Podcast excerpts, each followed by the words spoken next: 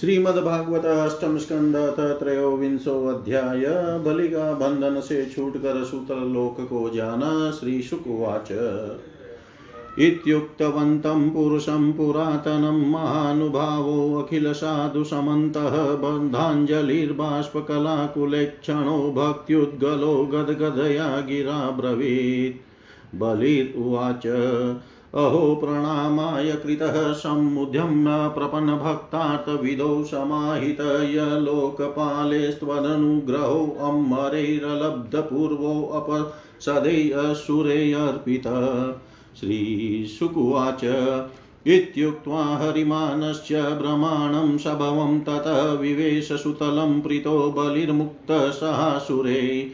एवमिन्द्राय भगवान् प्रत्यानीय त्रिविष्टपं पुरहित्वादिते काममशासतः सकलं जगत्। लब्धप्रसादं निर्मुक्तं पौतरं वंशधरं बलिं निशाम्य भक्तिप्रवण प्रह्लाद इदं ब्रवीत्। प्रह्लाद उवाच। नेमं विरिञ्चो लभते प्रसादं न शिरीन् सर्व किमुता परे यनो असुराणामसि दुर्गपालो विश्वाभिवन्द्यैरपि वन्दिताङ्घ्रि। यत्पादपद्ममकरन्दनिषेवनेन भ्रमादय शरणदास्नुवते विभूति कस्माद् वयं कुसृत्तय कलयोन्नयस्ते दाक्षिण्यदृष्टिपदवीं भवत प्रणीता। चित्रं तवेहितमहो अमितयोगमाया लीलाविसृष्टभुवनस्य विशारदस्य सर्वात्मनः समदृशो विषमस्वभावो भक्तप्रियो यदसि कल्पतरुस्वभाव श्रीभगवानुवाच, वत्स प्रह्लाद, भद्रं ते प्रयाहि सुतलालयं मोदमान स्वपौत्रेण ज्ञातिनाम सुखमावह नित्यं द्रष्टासि माँ तत्र गदापाणिमवस्थितं मदर्शनमहालादध्वस्तकर्मनिबन्धन श्रीशुक उवाच। आज्ञां भगवतो राजन् प्रह्लादो बलिना सह बाणमित्यमलप्रज्ञो मूर्धन्याधाय कृताञ्जलि परिक्रम्यादिपुरुषं सर्वासुरचमूपति प्रणस्तदनुज्ञातप्रविवेश महाबिलम् अथो अथाहोशनशं राजन् हरिनारायणोऽन्तिके आशिनमृत्विजां मध्ये सदसि ब्रह्मवादिनां भ्रमणसन्तनुशिष्यकर्मछिद्रं वितन्वत यत तत्कर्मसु वैषम्य ब्रह्मद्रष्टं समं भवेत्। शुक्र उवाच। कुतस्तत्कर्म वैषम्यं यशकर्मेश्वरो भवान् यज्ञेशो यज्ञपुरुषः सर्वभावेन पूजितः। मन्त्रतस्तन्त्रश्छिद्रं देशकालाः वस्तुतः। सर्वं करोति निश्छिद्रं नाम सङ्कीर्तनं तव। तथापि वदतो भुमन करिष्याम्यनुशासनम् एतच्छ्रेयपरं पुंसाम्। यत तवाज्ञानुपालनम् श्रीशुक उवाच अभिनन्द्य हरे राज्ञमुशना भव भगवानिति यज्ञक्षेत्रं समाधत बलैर्विप्रसि। भीषः एवं बलिर्महिराजन् भिक्षित्वा वामनो हरि ददो भ्रात्रे महेन्द्राय त्रिदिवं यत परैर्हृतम् प्रजापतिपति ब्रह्मा देवर्षि पितृभूमिपै दक्षभृग्वङ्गिरको दक्षभृङ्गवि दक्षभ्रवङ्गिरो मुख्यै कुमारेण भवेन च, कस्य पश्चादितै प्रीत्यै सर्वभूतभवाय च लोकानां लोकपालानां करोदवामनं पतिं वेदानां सर्वदेवानां धर्मस्य यशसः श्रियमङ्गलानां व्रतानां च कल्पं स्वर्गापवर्गयो। उपेन्द्रकल्पयाञ्चक्रे पतिं सर्वविभूतये तदा सर्वाणि भूतानि वृषं मुमुदिरे नृप।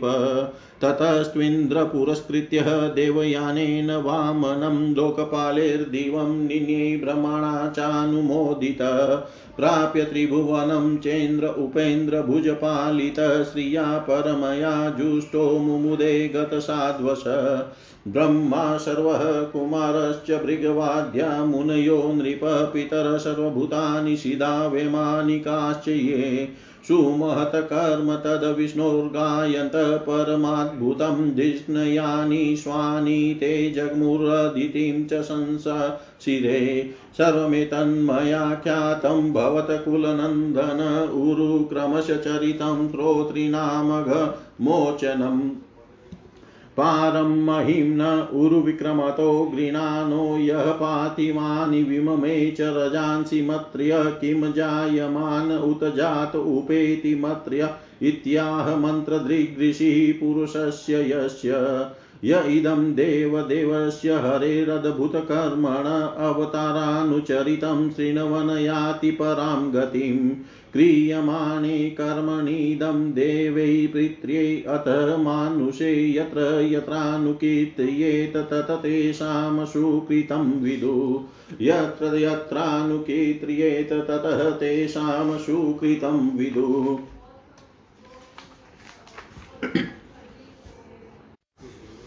श्री सुखदेव जी कहते हैं जब सनातन पुरुष भगवान ने इस प्रकार कहा तो साधुओं के आदरणीय महानुभाव दैत्य राज के नेत्रों में आँसू छलक आए, प्रेम के उद्रेक से उनका गला भर आया, वे हाथ जोड़कर गदगद वाणी से भगवान से कहने लगे। बलि ने कहा, प्रभो, मैंने तो आपको पूरा प्रणाम भी नहीं किया, केवल प्रणाम करने मात्र की चेष्टा भर की। उसी से मुझे वह फल मिला जो आपके चरणों के शरणागत भक्तों को प्राप्त होता है। बड़े बड़े लोकपाल और देवताओं पर आपने जो कृपा कभी नहीं की, वह मुझ जैसे नीच असुर को सहज ही प्राप्त हो गई। श्री सुखदेव जी कहते हैं परीक्षित यो कहते ही बलि वरुण के पासों से मुक्त हो गए। तब उन्होंने भगवान ब्रह्मा जी और शंकर जी को प्रणाम किया और इसके बाद बड़ी प्रसन्नता से असुरों के साथ सुतल लोक की यात्रा की। इस प्रकार भगवान ने बलि से स्वर्ग का राज्य लेकर इंद्र को दे दिया। अदिति की कामना पूर्ण की और स्वयं उपेंद्र बनकर वे सारे जगत का शासन करने लगे। जब प्रहलाद ने देखा कि मेरे वंशधर पौत्र राजा बलि बंधन से छूट गए और उन्हें भगवान का कृपा प्रसाद प्राप्त हो गया तो वे भक्ति भाव से भर गए। उस समय उन्होंने भगवान की इस प्रकार स्तुति की। प्रहलाद जी ने कहा, प्रभो, यह कृपा प्रसाद तो कभी ब्रह्मा जी लक्ष्मी जी और शंकर जी को भी नहीं प्राप्त हुआ। तब दूसरों की बात ही क्या है? अहो विश्ववंद्य ब्रह्मा आदि भी जिनके चरणों की वंदना करते रहते हैं, वही आप हम असुरों के दुर्गपाल किलेदार हो गए। शरणागत वत्सल प्रभो ब्रह्मादि लोकपाल आपके चरण कमलों का मकरंद रस सेवन करने के कारण सृष्टि, रचना की शक्ति आदि अनेक विभूतियाँ प्राप्त करते हैं। हम लोग तो जन्म से ही खल और कुमार्ग गामी हैं। हम पर आपकी ऐसी अनुग्रह पूर्ण दृष्टि कैसे हो गई जो आप हमारे द्वारपाल ही बन गए? आपने अपनी योग माया से खेल ही खेल में त्रिभुवन की रचना कर दी। आप सर्वज्ञ, सर्वात्मा और समदर्शी हैं। फिर भी आपकी लीलाएँ बड़ी विलक्षण जान पड़ती है। आपका स्वभाव कल्प वृक्ष के समान है। क्योंकि आप अपने भक्तों से अत्यंत प्रेम करते हैं। इसी से कभी कभी उपासकों के प्रति, पक्षपात और विमुखों के प्रति निर्दयता भी आप में देखी जाती है। श्री भगवान ने कहा, बेटा प्रहलाद, तुम्हारा कल्याण हो। अब तुम भी सुतल लोक में जाओ। वहाँ अपने पौत्र बलि के साथ आनंद पूर्वक रहो और जाति बंधुओं को सुखी करो। वहाँ तुम मुझे नित्य ही गदा हाथ में लिए खड़ा देखोगे। मेरे दर्शन के परमानंद में मग्न रहने के कारण तुम्हारे सारे कर्म बंधन नष्ट हो जाएँगे। श्री सुखदेव जी कहते हैं, परिचित। समस्त दैत्य सेना के स्वामी, विशुद्ध बुद्धि प्रहलाद जी ने जो आज्ञा कहकर हाथ जोड़ भगवान का आदेश मस्तक पर चढ़ाया, फिर उन्होंने बलि के साथ आदि पुरुष भगवान की परिक्रमा की। उन्हें प्रणाम किया और उनसे अनुमति लेकर सुतल लोक की यात्रा की। परीक्षित उस समय भगवान श्री हरि ने ब्रह्मवादी ऋतुजों की सभा में अपने पास ही बैठे हुए शुक्राचार्य जी से कहा भ्रमण आपका शिष्य यज्ञ कर रहा था, उसमें जो त्रुटि रह गई है, उसे आप पूर्ण कर दीजिए। क्योंकि कर्म करने में जो कुछ भूल चुक हो जाती है, वह ब्राह्मणों की कृपा दृष्टि से सुधर जाती है। शुक्राचार्य जी ने कहा, भगवान, जिसने अपना समस्त कर्म समर्पित करके सब प्रकार के यज्ञेश्वर यज्ञ पुरुष आपकी पूजा की है, उसके कर्म में कोई त्रुटि, कोई विषमता कैसे रह सकती है? क्योंकि मंत्रों की अनुष्ठान, पद्धति की, देश काल पात्र और वस्तु की सारी भूलें आपके नाम सकीर्तन मात्र से सुधर जाती है। आपका नाम सारी त्रुटियों को पूर्ण कर देता है। तथापि अनंत जब आप स्वयं कह रहे हैं, तब मैं आपकी आज्ञा का अवश्य पालन करूँगा। मनुष्य के लिए सबसे बड़ा कल्याण का साधन यही है कि वह आपकी आज्ञा का पालन करे। श्री सुखदेव जी कहते हैं, भगवान शुक्राचार्य ने भगवान श्री हरि की यह आज्ञा स्वीकार करके दूसरे ब्रह्मर्षियों के साथ बलि के यज्ञ में जो कमी रह गई थी, उसे पूर्ण किया। परीक्षित इस प्रकार वामन भगवान ने बलि से पृथ्वी की भिक्षा मांग कर अपने बड़े भाई इंद्र को स्वर्ग का राज्य दिया, जिसे अनेक शत्रुओं ने, जिसे उनके शत्रुओं ने छीन लिया था। इसके बाद प्रजापतियों के स्वामी ब्रह्मा जी ने देवर्षि पित्र मनु दक्ष भृगु अंगिरा सनत कुमार और शंकर जी के साथ कश्यप एवं अदिति की प्रसन्नता के लिए तथा संपूर्ण प्राणियों के अभ्युदय के लिए समस्त लोक और लोकपालों के स्वामी पद पर वामन भगवान का अभिषेक कर दिया। परीक्षित वेद समस्त देवता, धर्म, यश, लक्ष्मी, मंगल, व्रत, स्वर्ग और अपवर्ग, सबके रक्षक के रूप में, सबके परम कल्याण के लिए सर्वशक्तिमान वामन भगवान को उन्होंने उपेंद्र का पद दिया। उस समय सभी प्राणियों को अत्यंत आनंद हुआ। इसके बाद ब्रह्मा जी की अनुमति से लोकपालों के साथ देवराज इंद्र ने वामन भगवान को सबसे आगे विमान पर बैठाया और अपने साथ स्वर्ग लिवा ले गए। इंद्र को एक तो त्रिभुवन का राज्य मिल गया और दूसरे वामन भगवान के कर कमलों की छत्र छाया। सर्वश्रेष्ठ ऐश्वर्य लक्ष्मी उनकी सेवा करने लगी और वे निर्भय होकर आनंदोत्सव मनाने लगे। ब्रह्मा, शंकर, सनत कुमार, भृगु आदि मुनि, पितर सारे, भूत सिद्ध और विमानारोही देवगण भगवान के इस परम अद्भुत एवं अत्यंत महान कर्म का गान करते हुए अपने अपने लोक को चले गए और सबने अदिति को भी, अदिति की भी बड़ी प्रशंसा की। परीक्षित तुम्हें मैंने भगवान की यह सब लीला सुनाई। इससे सुनने वालों के सारे पाप छूट जाते हैं। भगवान की लीलाएँ अनंत हैं, उनकी महिमा अपार है। जो मनुष्य उसका पार पाना चाहता है, वह मानो पृथ्वी के परमाणुओं को गिन डालना चाहता है। भगवान के संबंध में मंत्र दृष्टा महर्षि वशिष्ठ ने वेदों में कहा है कि ऐसा पुरुष न कभी हुआ, न है और न होगा जो भगवान की महिमा का पार पा सके। देवताओं के आराध्य देव, अद्भुत लीलाधारी वामन भगवान के अवतार चरित्र का जो श्रवण करता है, उसे परम गति की प्राप्ति होती है। देव यज्ञ, पितृ यज्ञ और मनुष्य यज्ञ किसी भी कर्म का अनुष्ठान करते समय जहाँ जहाँ भगवान की इस लीला का कीर्तन होता है वह कर्म सफलता पूर्वक संपन्न हो जाता है। यह बड़े बड़े महात्माओं का अनुभव है। इति श्रीमद्भागवते महापुराणे पारमश्याम संहितायाम् अष्टम स्कन्धे वामनावतारचरिते त्रयोविंशोऽध्याय सर्वं श्रीशां सदाशिवार्पणम् अस्तु। ॐ विष्णवे नम, ॐ विष्णवे नम, ॐ विष्णवे नम, ॐ श्रीमद्भागवत अष्टम स्कंद चतुर्विंशो अध्याय भगवान के मत्स्यावतार की कथा राजोवाच। भगवन् श्रोतुमिच्छामि हरेरद्भुतकर्मण अवतारकथामाध्यां मायामतस्य विडम्बनम् यदर्थमदधातरूपं मात्स्यं लोकजुगुप्सितं तमः प्रकृतिदुर्मसं कर्मग्रस्त इवेश्वर। एतनो भगवन् सर्वं यथा वद वक्तुमर्हसि उतं श्लोकचरितं सर्वलोकसुखावहम्।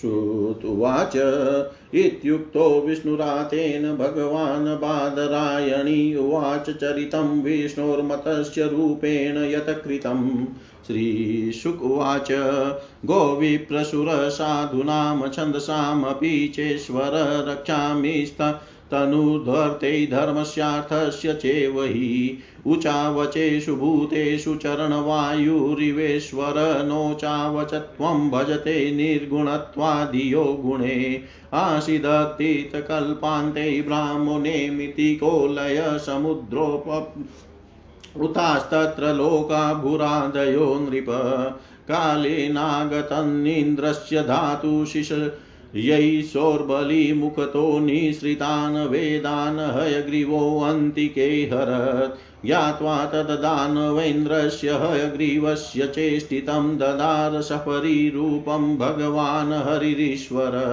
तत राजऋषि कश्चिन्नाम्ना सत्यव्रतो महान् नारायणपरो तप्यत तपः सलिलासन।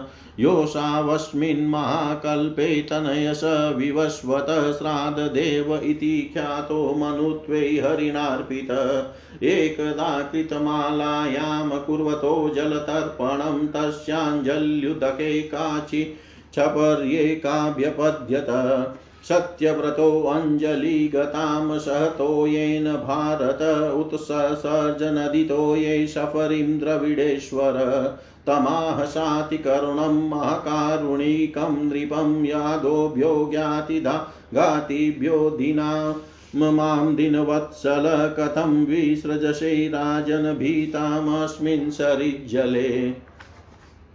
तमात्मनो अनुग्रहार्थं प्रीत्या मतस्य वपुर्धरम् अजानन रक्षणार्थाय सपर्यः स मनो ददे तस्य दिनतरं वाक्यमाश्रुत्य स महीपतिः कलशाप्सु निधायेनाम दयालु निन्याश्रमम्।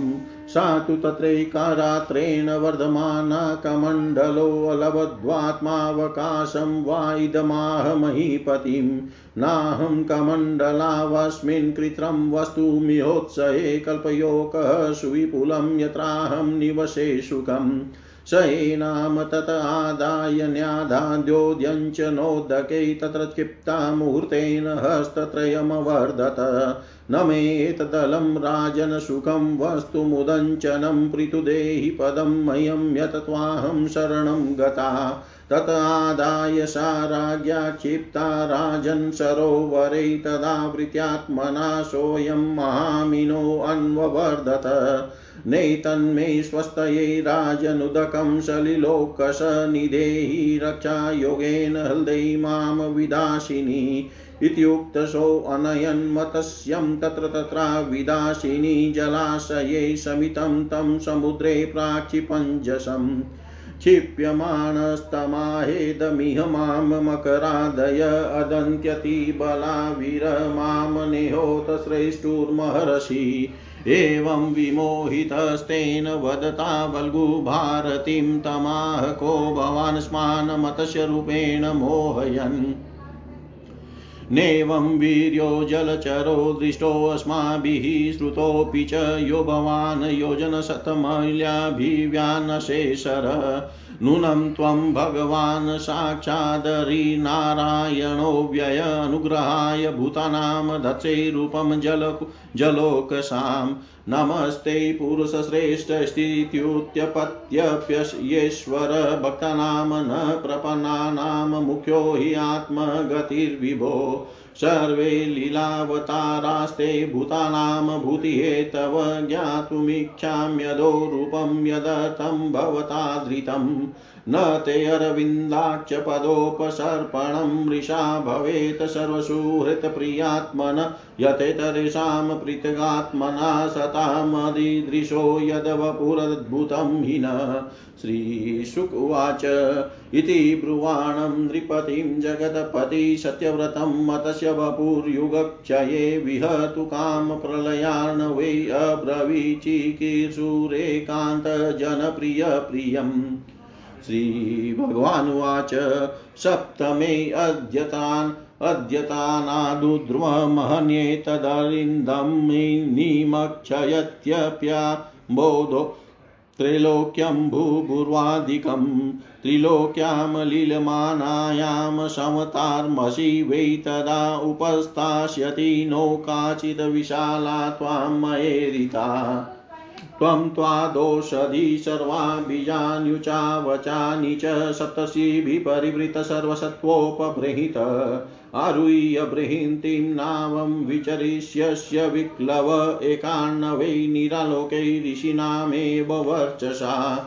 दोदुयमानां तां नावं समीरेण बलीयसा। उपस्थितस्य मे शृङ्गे निभग्निः महाहिना। अहं त्वां ऋषिभिशाकं सहनावमुद्धन्वती विकसन विचरिष्यामि यावद् ब्राह्मिनिशा प्रभो मदीयं महिमानं च परं भ्रमोति शब्दितं वेतस्यनुगृहीतं मे सम्प्रशनेर्विवृतं हृदि इतमादिश्य राजानं हरिरन्तर्धीयत सोऽवैक्षत तं कालं ह्यशिकेश आदिशत्।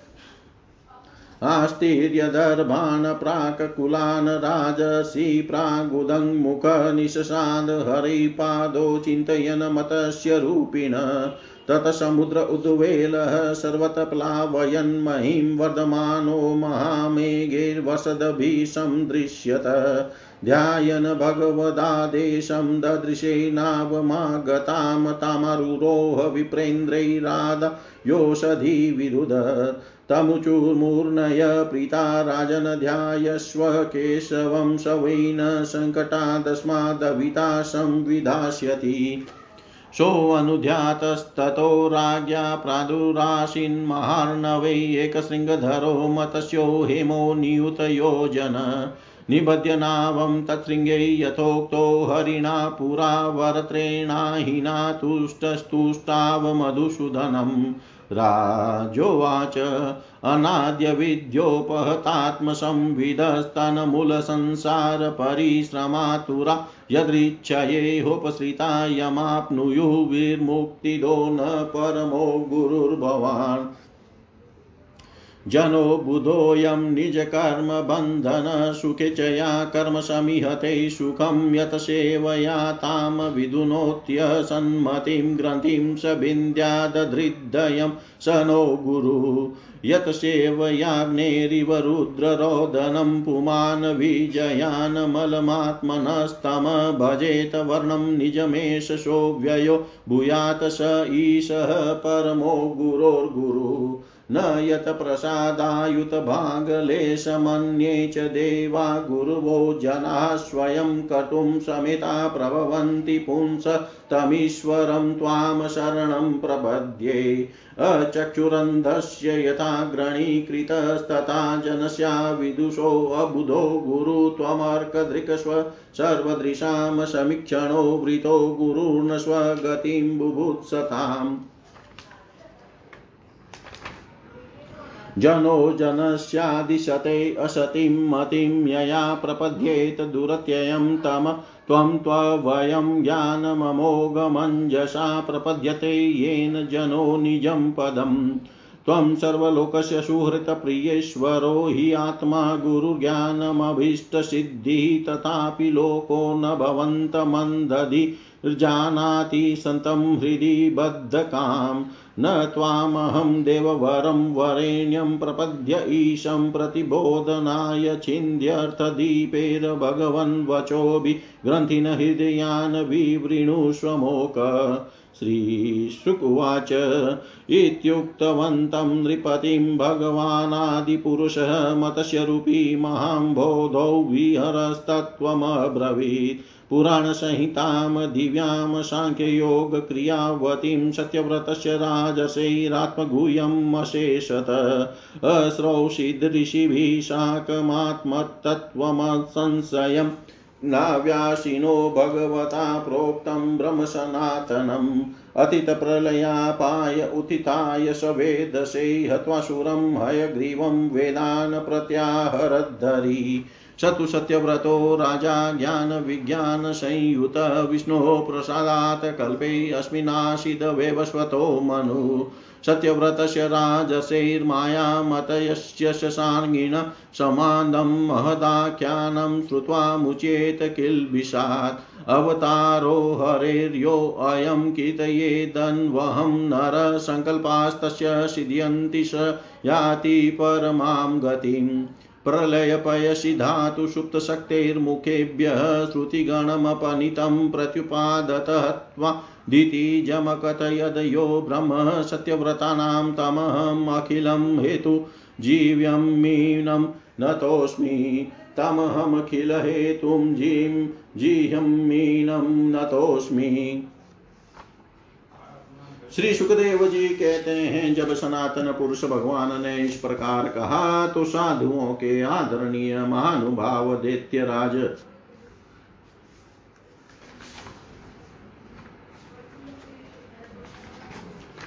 राजा परिचित ने पूछा, भगवान के कर्म बड़े अद्भुत हैं। उन्होंने एक बार अपनी योग माया से मत्स्यावतार धारण करके बड़ी सुंदर लीला की थी। मैं उनके उसी आदि अवतार की कथा सुनना चाहता हूँ। भगवान, मत्स्य योनि एक तो यो ही लोक निंदित है, दूसरे तमोगुणी और असह्य परतंत्रता से युक्त भी है। सर्वशक्तिमान होने पर भी भगवान ने कर्म बंधन में बंधे हुए जीव की तरह यह मत्स्य का रूप क्यों धारण किया? भगवान महात्माओं के कीर्तनीय भगवान का चरित्र समस्त प्राणियों को सुख देने वाला है। आप कृपा करके उनकी वह सब लीला हमारे सामने पूर्ण रूप से वर्णन कीजिए। सूत जी कहते हैं, शौनकादि ऋषियों, जब राजा परीक्षित ने भगवान श्री सुखदेव जी से यह प्रश्न किया, तब उन्होंने विष्णु भगवान का वह चरित्र जो उन्होंने मत्स्यावतार धारण करके किया था, वर्णन किया। श्री सुखदेव जी कहते हैं परिचित यो तो भगवान सबके एकमात्र प्रभु हैं। फिर भी वे गौ, ब्राह्मण, देवता, साधु, वेद, धर्म और अर्थ की रक्षा के लिए शरीर धारण किया करते हैं। वे सर्वशक्तिमान प्रभु, वायु की तरह नीचे, ऊँचे, छोटे, बड़े सभी प्राणियों में अंतर्यामी रूप से लीला करते रहते हैं।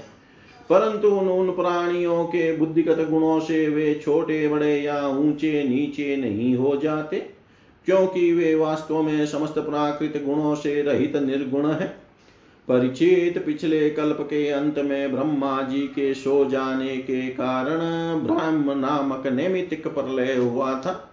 उस समय भूलोक आदि सारे लोक समुद्र में डूब गए थे। प्रलय काल आ जाने के कारण ब्रह्मा जी को नींद आ रही थी। वे सोना चाहते थे। उसी समय वेद उनके मुख से निकल पड़े और उनके पास ही रहने वाले है ग्रीव नामक बलि दैत्य ने उन्हें योग बल से चुरा लिया। सर्वशक्तिमान भगवान श्री हरि ने दानव राज है ग्रीव की यह चेष्टा जान ली। इसलिए उन्होंने मत्स्यावतार ग्रहण किया। परीक्षित उस समय सत्यव्रत नाम के एक बड़े उदारे एवं भगवत परायण राजर्षि केवल जल पी कर तपस्या कर रहे थे। वही सत्यव्रत, वर्तमान महाकल्प में विवशमान सूर्य के पुत्र श्राद्ध देव के नाम से विख्यात हुए और उन्हें भगवान ने वैवस्वत मनु बना दिया। एक दिन वे राजसी कृतमाला नदी में जल से तर्पण कर रहे थे। उसी समय उनकी अंजलि के जल में एक छोटी सी मछली आ गई। परीक्षित द्रविड़ देश के राजा सत्यव्रत ने अपनी अंजलि में आई हुई मछली को जल के साथ ही फिर से नदी में डाल दिया। उस मछली ने बड़ी करुणा के साथ परम दयालु राजा सत्यव्रत से कहा, राजन आप बड़े दीन दयालु हैं, आप जानते ही हैं कि जल में रहने वाले जंतु अपनी जाति वालों को भी खा डालते हैं। मैं उनके भय से अत्यंत व्याकुल हो रही हूँ, आप मुझे फिर इस नदी के जल में क्यों छोड़ रहे हैं? राजा सत्यव्रत को इस बात का पता नहीं था कि स्वयं भगवान मुझ पर प्रसन्न होकर कृपा करने के लिए मछली के रूप में पधारे हैं। इसलिए उन्होंने उस मछली की रक्षा का मन ही मन संकल्प किया। राजा सत्यव्रत ने उस मछली की अत्यंत दीनता से भरी बात सुनकर, बड़ी दया से उसे अपने पात्र के जल में रख लिया और अपने आश्रम पर ले आए। आश्रम पर लाने के बाद एक रात में ही वह मछली उस कमंडलू में इतनी बढ़ गई कि उसमें उसके लिए स्थान ही न रहा। उस समय मछली ने राजा से कहा, अब तो इस कमंडलू में, मैं कष्ट पूर्वक भी नहीं रह सकती। अतः मेरे लिए कोई बड़ा सा स्थान नियत कर दे, जहाँ मैं सुख पूर्वक रह सकूँ। राजा सत्यव्रत ने मछली को कमंडलू से निकाल कर एक बहुत बड़े पानी के मटके में रख दिया। परंतु वहाँ डालने पर वह मछली दो ही घड़ी में तीन हाथ बढ़ गई। फिर उसने राजा सत्यव्रत से कहा, राजन, अब यह मटका भी मेरे लिए पर्याप्त नहीं है, इसमें मैं सुखपूर्वक नहीं रह सकती, मैं तुम्हारी शरण में हूँ, इसलिए मेरे रहने योग्य कोई बड़ा सा स्थान मुझे दो। परिचित सत्यव्रत ने वहाँ से उस मछली को उठाकर एक सरोवर में डाल दिया, परंतु वो थोड़ी ही देर में इतनी बढ़ गई कि उसने एक महामत्स्य का आकार धारण कर उस सरोवर के जल को घेर लिया और कहा, राजन, मैं जलचर प्राणी हूँ, इस सरोवर का जल भी मेरे सुख पूर्वक रहने के लिए पर्याप्त नहीं है, इसलिए आप मेरी रक्षा कीजिए और मुझे किसी अगाध सरोवर में रख दीजिए। मत्स्य भगवान के इस प्रकार कहने पर वे एक एक करके उन्हें कई अटूट जल वाले सरोवरों में ले गए, परंतु जितना बड़ो, बड़ा सरोवर होता, उतने ही बड़े वे बन जाते। अंत में उन्होंने उन लीला मत्स्य को समुद्र में छोड़ दिया। समुद्र में डालते समय मत्स्य भगवान ने सत्यव्रत से कहा, वीर समुद्र में बड़े बड़े बलि मगर आदि रहते हैं।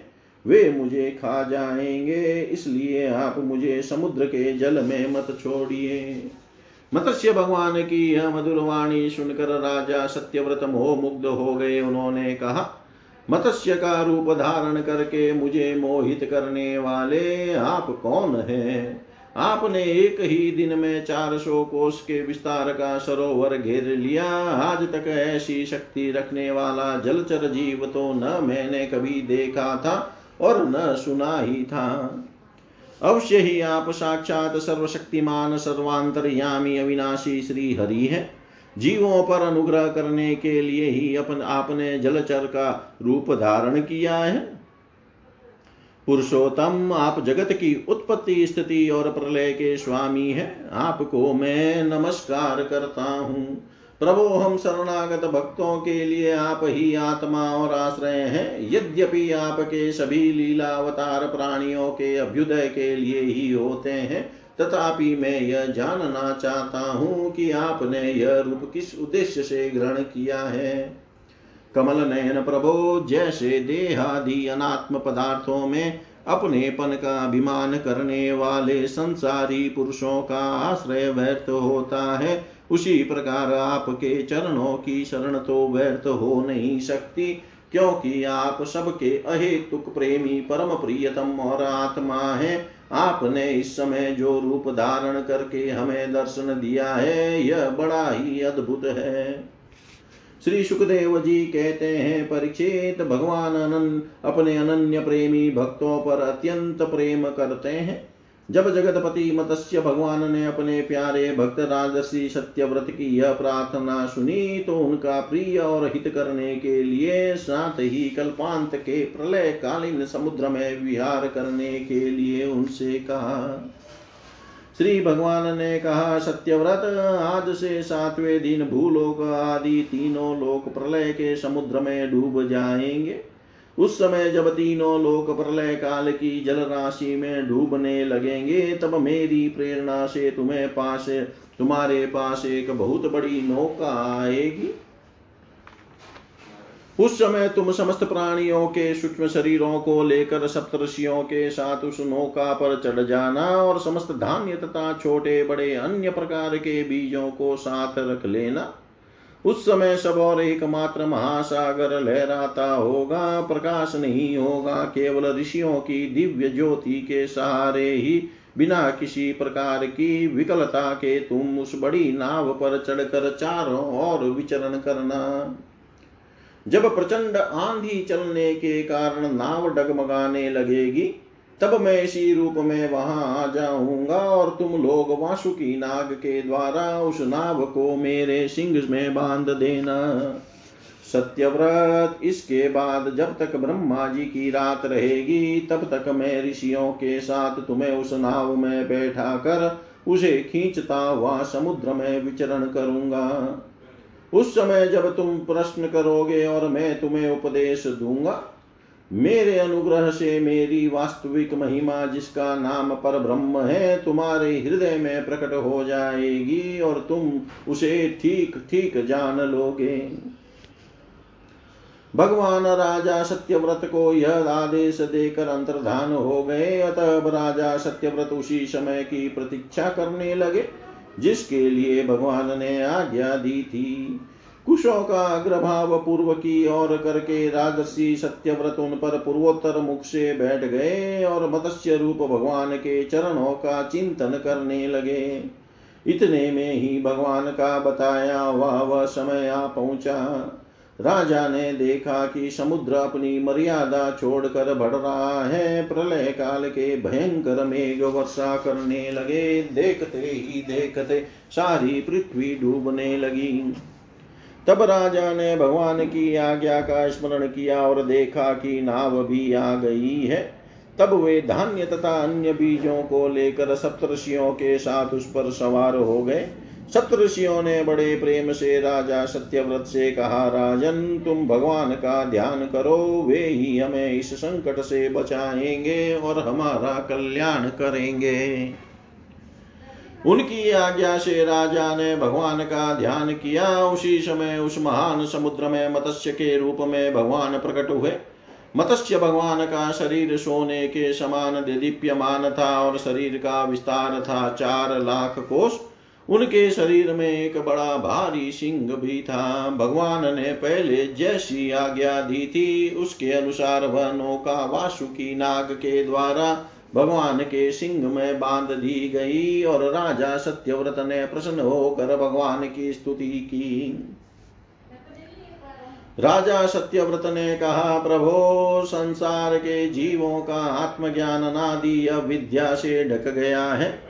इसी कारण वे संसार के अनेकानेक क्लेशों के भार से पीड़ित हो रहे हैं। जब अनायास ही आपके अनुग्रह से वे आपकी शरण में पहुँच जाते हैं, तब आपको प्राप्त कर लेते हैं। इसलिए हमें बंधन से छुड़ा कर वास्तविक मुक्ति देने वाले परम गुरु आप ही हैं।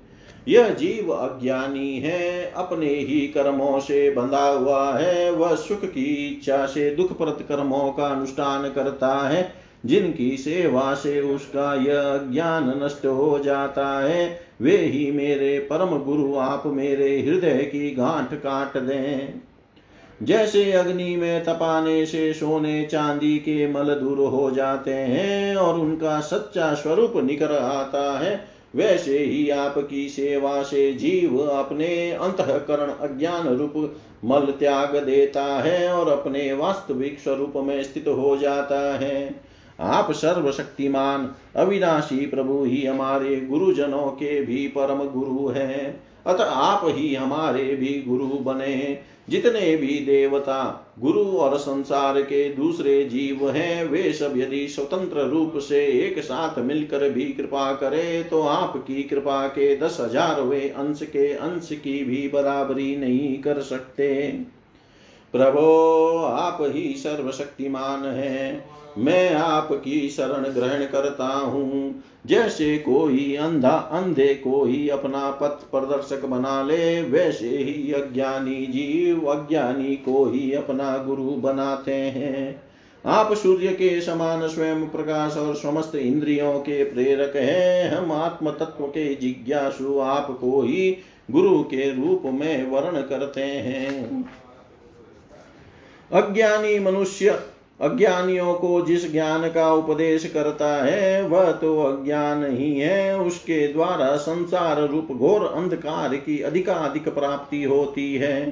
परंतु आप तो उस अविनाशी और अमोघ ज्ञान का उपदेश करते हैं, जिससे मनुष्य अनायास ही अपने वास्तविक स्वरूप को प्राप्त कर लेता है। आप सारे लोक के सुहृद प्रियतम ईश्वर और आत्मा है। गुरु उसके द्वारा प्राप्त होने वाला ज्ञान और अभिष्ट की सिद्धि भी आपका ही स्वरूप है। फिर भी कामनाओं के बंधन में जकड़े जाकर लोग अंधे हो रहे हैं। उन्हें इस बात का पता ही नहीं है कि आप उनके हृदय में ही विराजमान हैं।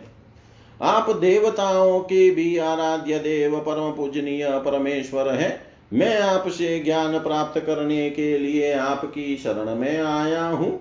भगवान, आप परमार्थ को प्रकाशित करने वाली अपनी वाणी के द्वारा मेरे हृदय की ग्रंथि काट डालिए और अपने स्वरूप को प्रकाशित कीजिए। श्री सुखदेव जी कहते हैं, परिचित, जब राजा सत्यव्रत ने इस प्रकार प्रार्थना की, तब मत्स्य रूपधारी पुरुषोत्तम भगवान ने प्रलय के समुद्र में विहार करते हुए उन्हें आत्म तत्व का उपदेश किया। भगवान ने राजसी सत्यव्रत को अपने स्वरूप के संपूर्ण रहस्य का वर्णन करते हुए ज्ञान, भक्ति और कर्म योग से परिपूर्ण दिव्य पुराण का उपदेश किया, जिसको मत्स्य पुराण कहते हैं। सत्यव्रत ने ऋषियों के साथ नाव में बैठे हुए ही संदेह रहित होकर भगवान के द्वारा उपदिष्ट सनातन ब्रह्म स्वरूप आत्म तत्व का श्रवण किया। इसके बाद जब पिछले प्रलय का अंत हो गया और ब्रह्मा जी की नींद टूटी, तब भगवान ने हय ग्रीवसुर को मार कर उससे वेद छीन लिए और ब्रह्मा जी को दे दिए। भगवान की कृपा से राजा सत्यव्रत ज्ञान और विज्ञान से संयुक्त होकर इस कल्प में व्यवस्वत मनु हुए। अपनी योग माया से मत्स्य रूप धारण करने वाले भगवान विष्णु और राजश्री सत्यव्रत का यह संवाद एवं श्रेष्ठ आख्यान सुनकर मनुष्य सब प्रकार के पापों से मुक्त हो जाता है। जो मनुष्य भगवान के इस अवतार का प्रतिदिन कीर्तन करता है, उसके सारे संकल्प सिद्ध हो जाते हैं और उसे परम गति की प्राप्ति होती है। प्रलय कालीन समुद्र में जब ब्रह्मा जी सो गए थे, उनकी सृष्टि शक्ति लुप्त हो चुकी थी। उस समय उनके मुख से निकली हुई श्रुतियों को चुरा कर हयग्रीव दैत्य पाताल में ले गया था। भगवान ने उसे मार कर वे श्रुतियाँ ब्रह्मा जी को लौटा दी, एवं सत्यव्रत तथा सतृषियों को ब्रह्म तत्व का उपदेश दिया। उन समस्त जगत के परम कल्याण, परम कारण लीला मतस्य भगवान को मैं नमस्कार करता हूँ। उन समस्त जगत के परम कारण लीला मत्स्य भगवान को मैं नमस्कार करता हूँ। इति श्रीमद्भागवते महापुराणे वेयाशिक्याम् अष्टादशसहस्रयां पारमंस्यां संहिता अष्टम स्कन्धे मत्स्यावतारचरितानुवर्णनं नाम चतुर्विंशोऽध्याय सर्वं श्रीशां सदाशिवार्पणम् अस्तु ॐ शान्तिः, शान्ति शान्ति। इत्यष्टं स्कन्धसमाप्त हरि ओं तत्सत् पूर्णमद, पूर्णमिदं पूर्णात् पूर्णमुदच्यते। पूर्णस्य पूर्णमादाय पूर्णमेवावशिष्यते। ॐ शान्तिः शान्तिः। शान्तिः